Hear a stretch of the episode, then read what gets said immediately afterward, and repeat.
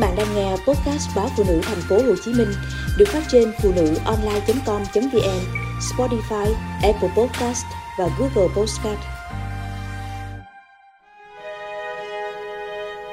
Nhiều người sống ở thành phố Hồ Chí Minh không khỏi chạnh lòng khi nhà cao tầng cứ liên tục mọc lên khắp nơi, nhưng mình lại không thể có được một chỗ ở đúng nghĩa.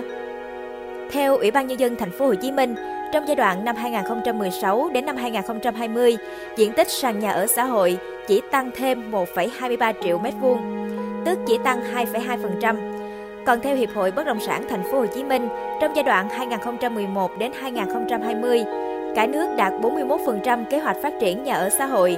Riêng thành phố Hồ Chí Minh xây dựng được 15.000 căn nhà ở xã hội, đạt 75% kế hoạch của giai đoạn 2016-2020. Nhưng chưa có thống kê nào cho biết trong số căn nhà ở xã hội đã được xây, bao nhiêu phần trăm đến được đúng đối tượng có nhu cầu ở thật sự, chứ không phải đến tay nhà đầu tư. Chuyên gia kinh tế Phan Chánh Dưỡng thông tin, quy hoạch đầu năm 1991 của khu chế xuất Tân Thuận, quận 7, thành phố Hồ Chí Minh dành ra khoảng 6 hectare xây dựng nhà ở cho công nhân. Tuy nhiên, đề xuất này bị bác. Lẽ ra, một mô hình khu chế xuất tiên phong cả nước như Tân Thuận phải bảo đảm các yếu tố mang tính chuẩn mực để các khu chế xuất, khu công nghiệp sau này làm theo. Các yếu tố đó bao gồm chỗ lưu trú cho công nhân, khu thương mại dịch vụ, khu vui chơi, nhà trẻ, v.v. Ở Singapore, khu đô thị Quintown, khối tài sản đầu tiên được lưu hành giúp tạo ra một thị trường bất động sản vững mạnh sau này của đảo quốc, lại chính là một khu nhà ở xã hội do chính phủ xây cất và trợ giá. Năm 1960, Thủ tướng Lý Quang Diệu cho thành lập Hội đồng Phát triển Nhà ở HDB với nhiệm vụ cung cấp nhà ở với giá cả hợp lý cho các gia đình có thu nhập thấp. Ban đầu, chính phủ Singapore cho thuê căn hộ trợ cấp HDB với giá 20 USD một tháng, tức không quá 20% thu nhập trung bình hàng tháng của người làm công ăn lương. Trong 5 năm đầu triển khai chương trình, năm 1961 đến năm 1965, HDB đã cung cấp hơn 51.000 căn hộ với ít nhất 10.000 căn giá rẻ cho nhóm có thu nhập thấp. Phần lớn căn hộ trong số này nằm gần trung tâm, là địa bàn kiếm sống quen thuộc của người nghèo đô thị. Năm 1964, chính phủ Singapore quyết định bán căn hộ có trợ cấp. Khoảng 2.000 căn hộ 2 và 3 phòng ngủ ở Queenstown đã được bán cho những người có thu nhập trung bình thấp với giá chỉ $4.900 Singapore một căn.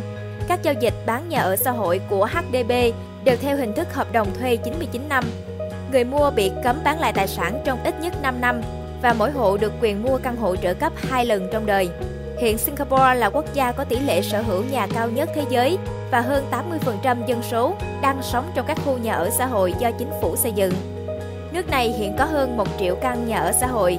HDB trở thành tập đoàn phát triển các dự án bất động sản hiện đại nhưng dành cho người có thu nhập từ thấp đến trung bình. Sự thành công của mô hình phúc lợi nhà ở của Singapore cho thấy cần có chiến lược về nhà ở dành cho người có thu nhập thấp. Thị trường nhà ở phải được phân khúc, điều tiết cẩn thận. Nguồn vốn chủ yếu để hỗ trợ việc mua nhà ở là từ quỹ tiết kiệm trong nước. Nhà ở luôn được trao cho các hộ đủ điều kiện mua, chứ không rơi vào tay giới đầu cơ. Ở thành phố Hồ Chí Minh bao năm nay, Hiệp hội Bất động sản thành phố Hồ Chí Minh miệt mài kiến nghị giải quyết các vướng mắc kinh niên khi doanh nghiệp tư nhân chưa được vay ưu đãi để thực hiện các dự án nhà ở xã hội, các dự án nhà ở xã hội cho thuê chưa được giảm thuế, thủ tục đầu tư dự án nhà ở xã hội vẫn quá rắc rối. Trong một cuộc họp về vấn đề nhà mới đây, Chủ tịch Ủy ban Nhân dân thành phố Hồ Chí Minh Phan Văn Mãi cũng nhấn mạnh cần tập trung tháo gỡ các vướng mắc để phát triển nhà ở cho người thu nhập thấp. Chúng ta vừa khởi công một số chung cư, nhà lưu trú công nhân, nhà ở xã hội, nhưng kể ra cũng mới vài ngàn căn so với hàng triệu người có nhu cầu thì không là gì hết. Tại hội nghị thúc đẩy phát triển nhà ở xã hội cho người có thu nhập thấp ngày 1 tháng 8, Thủ tướng Chính phủ Phạm Minh Chính nhắc lại một trong những quyền cơ bản của con người là có chỗ ở, có công ăn việc làm, có quyền mưu cầu hạnh phúc. Theo Thủ tướng, việc chăm lo giải quyết nhà ở cho người dân, nhất là nhà ở xã hội luôn được Đảng và Nhà nước đặc biệt quan tâm. Nhiều chính sách đã ban hành như miễn tiền sử dụng đất, giảm 50% thuế giá trị gia tăng, hỗ trợ đầu tư hạ tầng kỹ thuật trong và ngoài dự án, cho vay ưu đãi lãi suất thấp. Dù vậy, Thủ tướng nhìn nhận việc triển khai chính sách vẫn chưa đáp ứng được nhu cầu, vấn đề nhà ở vẫn rất cấp bách, trong khi chính sách thực thi còn nhiều hạn chế.